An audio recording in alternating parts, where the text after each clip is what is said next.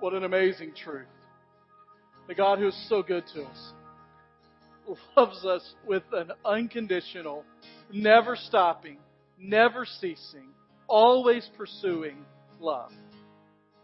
Today we stand confidently in that love. Let's pray together.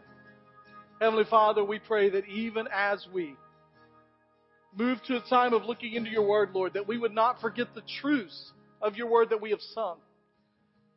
That your blood has washed us clean, that you are a good God, and that you love us. Lord, we pray that even as we receive sometimes hard truth and difficult circumstances, Lord, that you would remind us that it comes from a heart of love and goodness. In Jesus' name I pray. Amen. Amen. Take your Bibles. Hopefully you have those around you. And turn with me to the book of First Peter. We've got two more weeks in First Peter. We're going to be in First Peter chapter 4 today. First Peter chapter 4. So turn with me to First Peter chapter 4. Let me just give you a couple of quick updates. One is one that we gave you last week and that we're continuing to remind you of is that we, um, as part of our reopening plan, phase one is two weeks from today, or we're really excited about that, two weeks from this weekend. And so we will actually have family worship on the first Saturday night of June, June 6th at 5 o'clock, and that is for families to bring your kids, your preschoolers, your babies. We, we understand that's going to be high energetic. It's going to be um, a time when we will worship together as families, and we understand there may be chaos at times in that, and we are perfectly comfortable with that. We want to give our families a place that they feel comfortable and safe to come and worship together. And then our normal um, blended worship service at 10:30 here on Sunday morning. Um, two weeks from now, we will open our doors with social distancing guidelines. You can find out all of the information about that if you go to our website, fbcgoodlettsville.com, and down right when you get on the opening page, there's reopening plan. You can click there, and it'll take you to a page with all that information. So make sure you check that out. That's two weeks from this weekend. I also want to tell you and give you um, a new announcement, something that we're really excited about. Um, normally during this time of year, we take up a second giving day, extravagant giving day. Um, you know, twice a year we do days of extravagant giving. In December we do it for missions, for pride, for uh, uh, the Lottie Moon Christmas offering, for our partnerships with Club 180, for partnerships with people here in town locally, uh, Tennessee Baptist Children's Home, um, different ministries, Journey Point in Denver. We do that in December. In May, over the last several years, we've taken a day of extravagant giving that goes towards our youth camps, student camps, children's camps, and our mission trips for the summer. Well, we can tell you officially all of those trips have been canceled. We received word last week that Denver has been canceled officially, and so all trips for the summer have been canceled. And so we began to ask the question, what would a day of extravagant giving look like now? We still feel like it's important to do. And so here's what we are proposing, what we're going to do.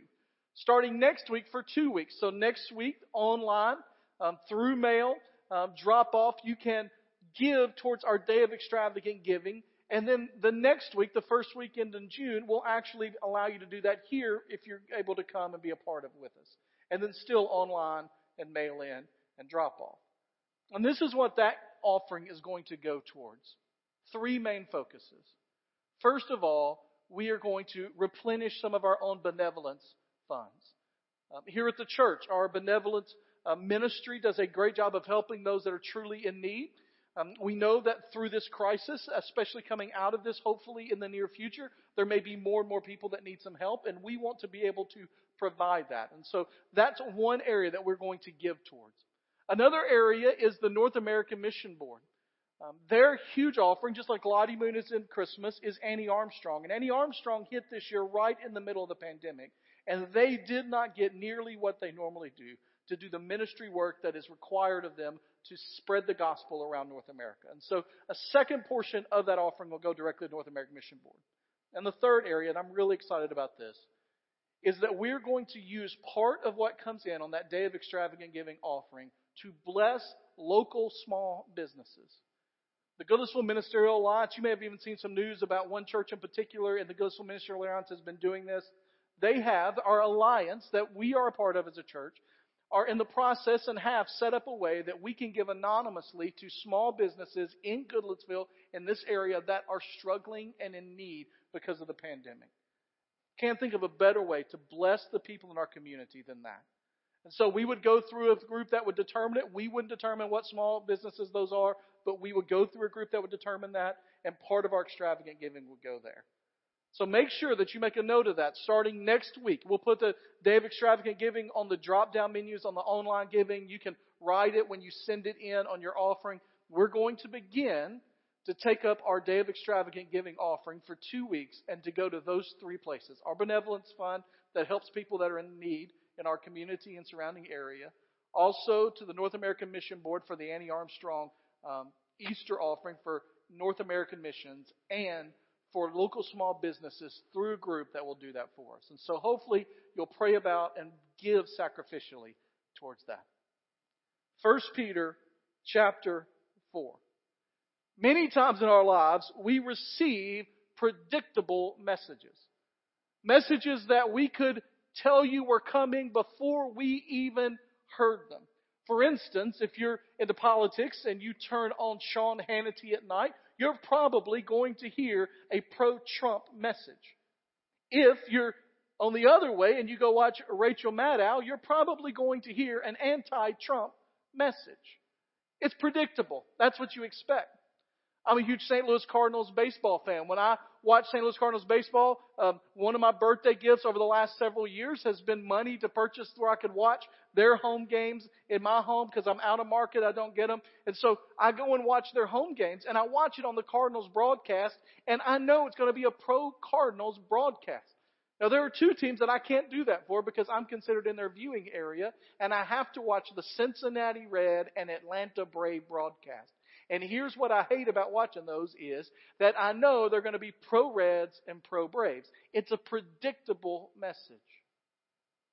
Today, the two points that I have for you may be the most predictable sermon points you could ever imagine. These two points are the basic sermon points for every sermon. They are basically the fundamental points for every sermon.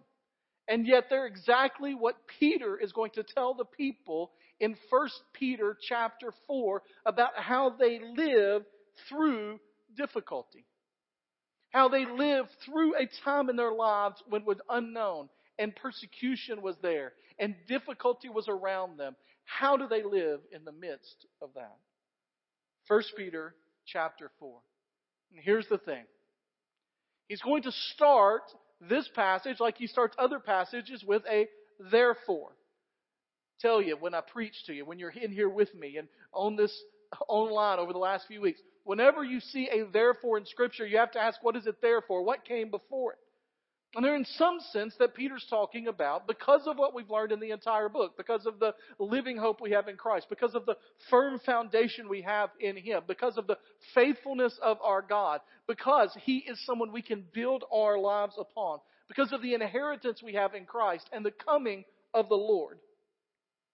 But you also think about what immediately precedes this, and this are some verses that we aren't going to cover in this sermon series, but they're important.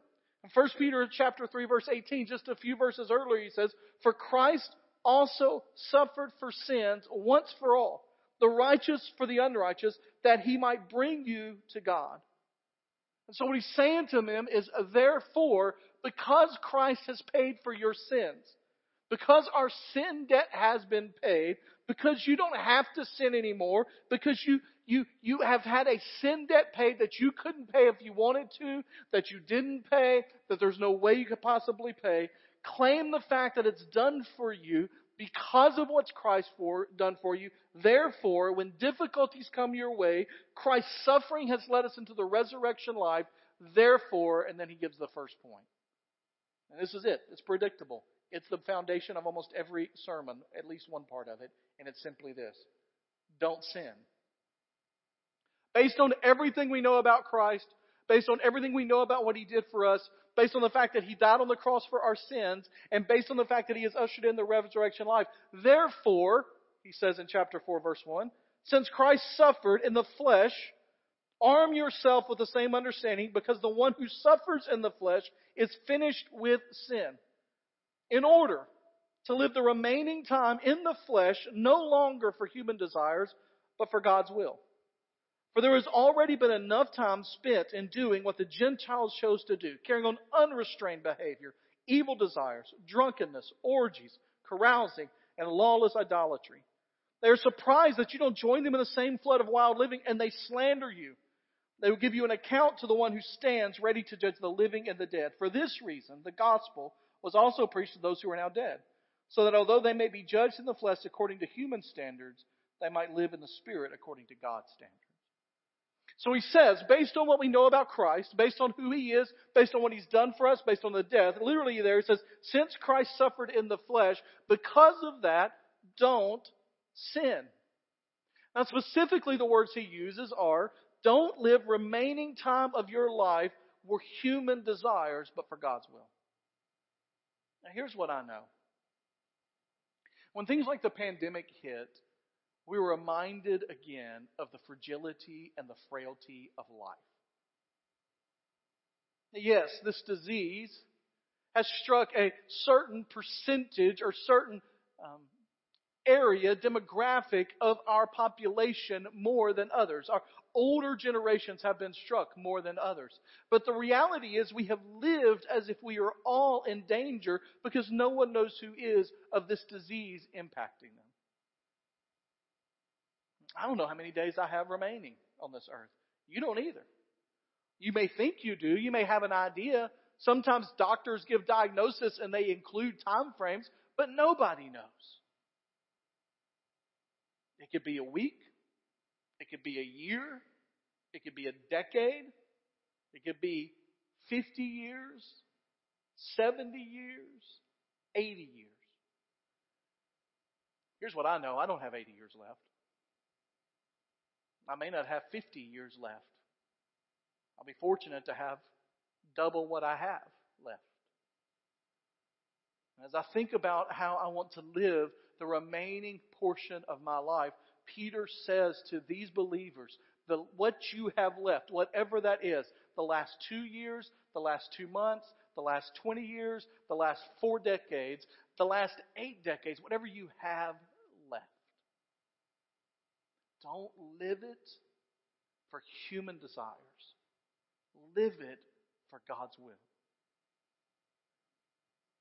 Just a reminder, he's speaking to people who are probably in the midst of persecution. He will actually remind them at the end of chapter 4, at the end of this chapter, that suffering is a problem, is, a, is a, not a problem, it's a process of following Christ. Suffering will be a part. It's part of life for all people. We live in a sin stained, sin marred, fallen world, and we all will suffer in some way in our lives. What he tells them is basically they shouldn't be surprised when suffering comes. In fact, he tells them to embrace suffering. He's like James in this point. James, who said, Consider it pure joy, my brothers, when you face trials of many kinds. He says you need to embrace the suffering there because in some way, and I don't know how this exactly works out, but scripture says it again and again. Different writers in the New Testament say it, that when we suffer, we somehow share in the sufferings of Christ, that we are bonded to Christ in some way in those moments that it is a privilege to suffer for Christ specifically, not for our own bad choices, not for our own sins, but when we suffer for Christ, it is a privilege and it is sanctifying in our lives. And in some way, it changes us more into the image of Christ as we rightly respond to what's coming. But also, in the midst of that, we have to remember that God is faithful. You know, it's easy to sing, God is so good, and oh, how He loves me in the midst of what is typically a pretty good time without much really going on. How does your heart sing that, scream that in the midst of real difficulty? Peter here says, You're in the midst of persecution. He's talking to people that are being persecuted at this moment, and he says to them basically this Listen. You've got a choice. Persecution's going to come. Difficulty's going to come. Suffering's going to come. Bad days are going to come. Bad months, bad years are going to come. Seasons of your life are going to be difficult. And in that moment, you have a choice. You can live for the desires of the flesh, or you can live for God's will. You can live on the path of sin or on the path of obedience. I just want to clarify real quickly here. He's not saying, by the way, that if you've accepted Jesus Christ as your Savior, that you will never sin again or should never sin again.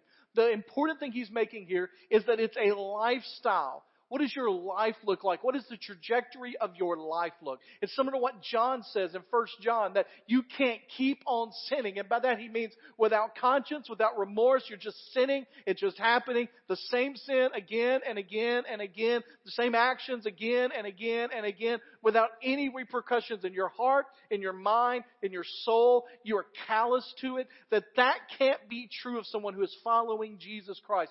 Because when that happens, you show that you have not claimed the victory over sin that Christ has given you. And Peter says that we can live for the ways of the flesh, the desires of the flesh, or we can live for the will of God. When difficulties come, when moments come in our lives, we will be tempted just as those in Peter's day were tempted to give up our witness, to maybe stop declaring Christ so profoundly. These people, it tells us, were being made fun of, were being slandered because they had chosen Christ. In fact, we see a little bit later, he lists all those things that the Gentiles do, and then he says, they mock you now, they slander you because you do not do them anymore. Uh, Christians in that day were considered um, I, I couldn't think of a better word. This is my, of my grandmother's words, all right? So I apologize if this is not your grandmother's word, but my grandmother's words, Christians were old fuddy-duddies. They just didn't, they, they looked at him and said, you don't have any fun. Pull the life out of everything. Because they didn't do all the raucous and sinful things that the Gentiles were doing. And he says, that's your choice. Obedience or the way of the Lord. Now, he's going to make the point that the way of the Lord is better. It's not just for people that don't want to have any fun, that there's extreme joy and fun in the midst of that.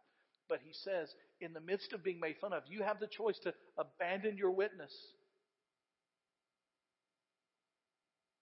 Just a few verses before this, he tells them that we have to be ready at all times to give a defense for our faith. And that's not necessarily a legal defense. It's not necessarily being able to give point by point an apologetic view. One of the greatest apologists of our generation passed away this past week, Ravi Zacharias. Man, I wish I had the ability to just go back and forth with atheists and those from different religions with the way Ravi Zacharias could defend the faith so well. He says, I'm not talking about you being able to give a dissertation or an essay based on what the truths of the Christian faith is. What he means by that is that we need to be able to give a defense of our faith. We need to live a life in such a way. Just before that, he says, live a life that brings attention to your Father, that shows that you are different. And when they ask, you need to be able to say, because it is Jesus that has changed me. Your witness is that you live your life for the Lord and you use your words for Him as well. Temptation is to give that up. And he says, don't. Don't give up. Don't sin. There's a temptation in the midst of difficulty and suffering just to embrace comfort. To not give that money to the church because you want to buy something for you, for your comfort, or to just kind of hunker down in your home or not interact with people as much anymore. And they make, make fun of you. You just kind of say, I'm good. I'm going to step back. And, and Peter says you have to embrace the culture. You have to, in, not, not, not the ways of the culture, but the people of the culture. You have to interact with it. You can't withdraw. Sometimes the temptation is to turn inward. As a church, it's that way. We get attacked on the outside. We feel like the, the, the culture's not as receptive to Christianity. We just turn inwardly. We bring comfort here. We forget our mission outside these walls. And there's a temptation for believers to medicate with alcohol or food or pornography or an affair. To medicate in the midst of difficulty. Peter says, whatever temptations, those ways of the flesh, the desires of the flesh, whatever those may be, he says, don't. And he tells them how to do it. How do we fight off those temptations? He says to arm yourself with the mind of Christ. He gives us some idea. Remember who Christ is. Remember how Christ faced it. Remember what Christ was about. They may have known Philippians chapter 2 at this time. It may have been a common hymn sung in the church that he who was considered equal with God or was equal with God could not consider that something to be held on to, but instead gave it up. That's why the first century apostles were such a thorn in the side of the Roman officials and the Jewish officials because it didn't matter what you said to them, what you threatened them with, they were willing to do it because of what Christ had done. We'll beat you. And they would look at you and say, I'm convinced that the suffering of this world is not even worthy of being compared to the glory that shall be revealed in the next.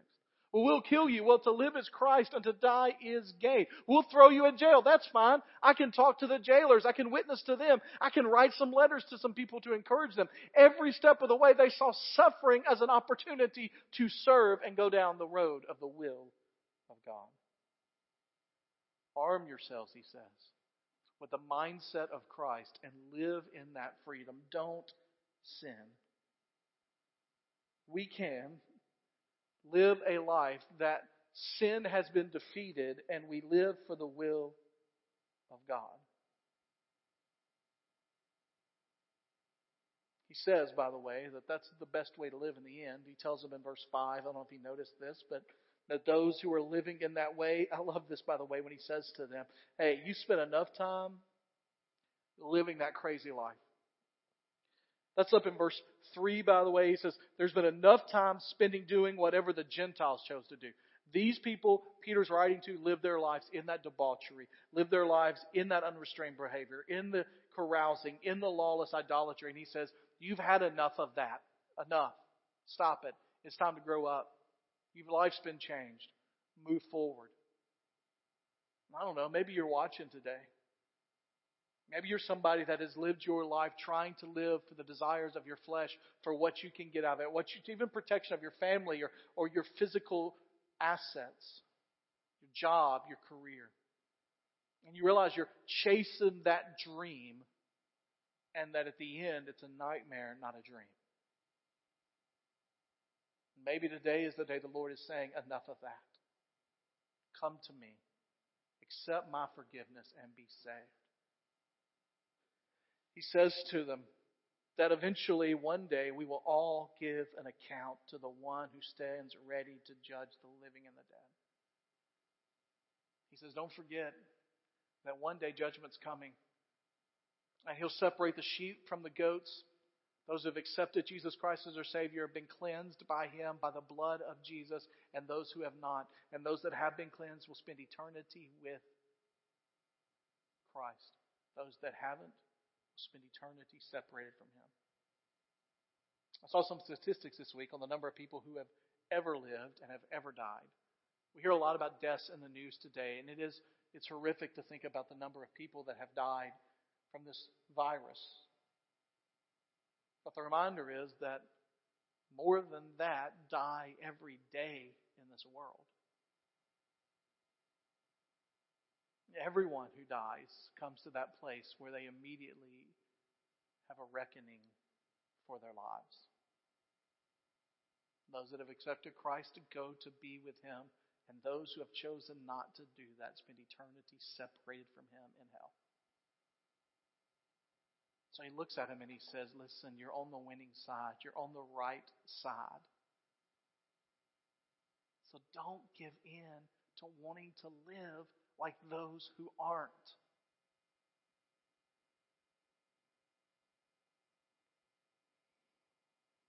And then he transitions in verse 7 to the other point, which is just as predictable in a Christian sermon. At the beginning of verse 7, he says, The end of all things is near. And what he means by that literally is this that the end is near, that Christ is coming again. And that Christ coming again means that we have to be prepared at all times for his coming. Now, this is what is interesting because in verse 7 he says the end of all things is near. Some translations say the end of all things is soon. And the question has come, okay, this was written almost 2,000 years ago. How soon is soon? Sometimes people even use this to see, say, see, Peter thought Jesus come back in his lifetime. He didn't, so it must not be true. Peter is just saying that we don't know when Christ is coming back, but he's coming back, and when he comes back, we better be ready. I read a story this week about a pastor, uh, J.D. Greear. I've quoted him on several occasions, but J.D. Greear talks about the fact that he and his children, he has, I think, four children, and his wife will be getting ready to go somewhere, and he says that he'll pull um, he'll get the car and he'll load all the kids in the car, and his wife will say, I'm just going to touch up a couple of things. I'll be there in just a minute. And he says they get in the car, and his oldest son will say to him, Dad, you know it's going to be more than a minute. We could run and get some drinks at Dunkin' Donuts and be back before mom is out here.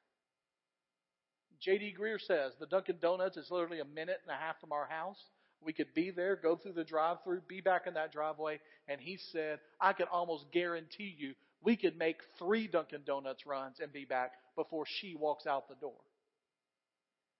He said, but if I pull out of that driveway and I take the family to Dunkin' Donuts and she walks out of the door and I have left, he said, it is not worth a thousand trips to Dunkin' Donuts. Here's the thing God says Jesus is coming soon. All I know is I don't want to be on a Dunkin' Donuts run when he gets here. I want to be waiting, prepared. So here's the second predictable point. The first is don't sin. Here's the second predictable point. Almost every sermon is based on these two. Don't sin. And the second one is this is serve God. And he starts by saying the end is near. Eternity is coming. Christ died for you. The resurrection happened and he's coming again. Remember last week we talked about that, that he has set those two things against each other, that the New Testament writers write about the resurrection of Christ and the second coming of Christ. He says we need to remember that's happening. So live in the meantime like this is true and this is true. Like my past has been taken care of because of that and my future is secure because of that. I can live here and now with confidence. And he gives them some ideas of what they need to do. First of all, he says, be ready. Verse 7, it says, The end of all things is near. Therefore, be alert and sober minded for prayer. Just be alert, watchful, waiting, living practically, focused on what's in the future. It doesn't mean go crazy and go sell everything and go sit out there and just wait on the Lord to return. Live your life. Do what you're supposed to do. Fulfill your responsibilities. But do it with a focus and attention on the fact that Christ is coming again. And then he adds at the end, and be prayerful. Be prayerful about Christ coming again. Be prayerful about what God wants you to do in the meantime. Be prayerful about what it means to follow Christ in these days. Be prayerful for your neighbors that are not on the right side right now and that need to come to faith in Christ before Christ comes again. Be prayerful for our churches that are regathering as we begin to think through that and making decisions about that. Be prayerful of our ministry going forward. Be prayerful, watchful. He then tells them, above all else, maintain constant love for one another since love covers a multitude of sins. So there are a couple of things here. First of all, he says constantly love. It means something that happened over and over and over and over again on a consistent basis for a long time. It also has this idea of being stretched or extended as far as it can be to the very edges of what is capable. Both deep and wide. Scripture teaches us again and again that the way we are stretched in love is we exercise love, that we love one another, we take care of one another, we do for others, we love them. And then he gives us a main way that we can love one another, and that is to forgive. He says love covers over a multitude of sins, and some people think have interpreted that to mean when we forgive, when we love, it covers over our sins. Here's what I think Peter is saying there. There may be an element of that in there, but I think more than that he's saying is when you love your brothers and sisters in Christ, remember love includes forgiveness. Love includes a benefit of the doubt. Love includes being stretched. I think about the story, the parable that Jesus told of the debtor who had a small, had a small, small debt owed to him. And he went to a place where he owed a great debt and it was forgiven. And then he went and he demanded the debt from the smaller one that was owed to him. The master came and took the original and says, What are you doing? Your debt was so much forgiven, and you even forgive this little debt. As we live with our brothers and sisters in Christ, we forgive because Christ has forgiven us. He then tells them to show hospitality, to engage with one another, to host one another. And I love this. He says, without complaining. Be hospitable to one another without complaining. A lot of people would be fine if they could be hospitable and complain about it. If they could serve and complain about it. But he says you can't complain. Don't complain. You're doing it out of your love for Christ, your love for one another. Do it that way. He says to use your gift. As you've received your gift, use it to serve others as good stewards of the varied grace of God. He says we've all been put together. This is his body of Christ illustration. We have all been glued together as bodies of Christ, as a local body of believers with gifts and talents. And because of that, we need to serve wherever you have called us to serve. I think about this a lot over the last few weeks when People with specific skill sets have helped us move to a place where we're able to interact with you online and moving to a place where in a couple of weeks, you saw today the band back up here as audio team has been working hard to get everything to where the live stream and the in-house were all kind of together and we are moving in a place where we can get that done effectively. And we have used talents of people from around the church and in the church, or people behind cameras every day uh, here that are there, up, up in the booth, up behind computers that are engaging online. We are using gifts and talents that many of us were not using eight weeks ago, ten weeks ago. But in this moment, the gifts and talents God has given us is what we need to use to serve the church. We're going to need some of you that have gifts and talents in those kind of areas to serve. We may be asking some of you to serve in different ways, to stretch in different ways. Now, we don't want you to do anything outside of what God has gifted you to do, but that doesn't mean it won't be outside your comfort zone. So serve one another. Use your gift. And then the last one is the reason for all of it. And then we're done. He says, if anyone speaks, let it be one who speaks God's words. If anyone serves, let it be from the strength God provides, so that God may be glorified through Jesus Christ in everything. To him be the glory and the power forever and ever. Amen. He says, because remember, this is important. The reason we don't sin and the reason we serve God is because when Christ bought you, He paid for you with a price. We talked about a few weeks ago an immeasurable price. And when he did that, when he did that, you became his. And you became an ambassador for his name. You became someone that represents him. So when you speak, you speak for Christ. When you live, you live for Christ. When you serve, you serve for Christ as his ambassador. And the ultimate goal in not sinning and serving God is glorifying our Father through Jesus Christ because He deserves it all. So, where are you on that choice of path? Are you a believer who has held on to some of those before ways, those before Christ ways? Or you've discovered some things that you know are not in keeping with God's calling on your life and you've been indulging in that area. Maybe during this quarantine, there are things of your life, parts of your life that you have dipped back into or that you've used as comfort in these days that are not what God would desire. If you're a follower of Christ, what does it look like to you to follow God's will completely and serve that, to serve the church, to love constantly, to be watchful and prayerful and ready? Maybe you're someone that's never accepted Christ as your Savior. You're living in that before Christ. And if you were to die right now, if you were to die this afternoon and stand before the Lord at that judgment, that the judgment, that that judgment would separate you from Christ forever. And today is the day that you're ready to make a commitment to follow. In just a moment, I'm going to pray for you. I'd love for you to respond. You can respond in a variety of ways. You can go to fbcgoodlettsville.com slash connect. It's on the screen, should be there. Gives you a way to just fill out a form real quickly. Tell us what you'd like to talk about. We'll be in touch with you. We'd love for you to do that. If you're watching on our live stream on our website, by the way, you can do that over in the side that says connect with us or connect online connection. Just click there and fill it out there as well. You can leave a comment for us on the on the Facebook feed. You can send us a message on Facebook. You can leave a comment on YouTube. You can email me at pastor at fbcgoodlettsville.com.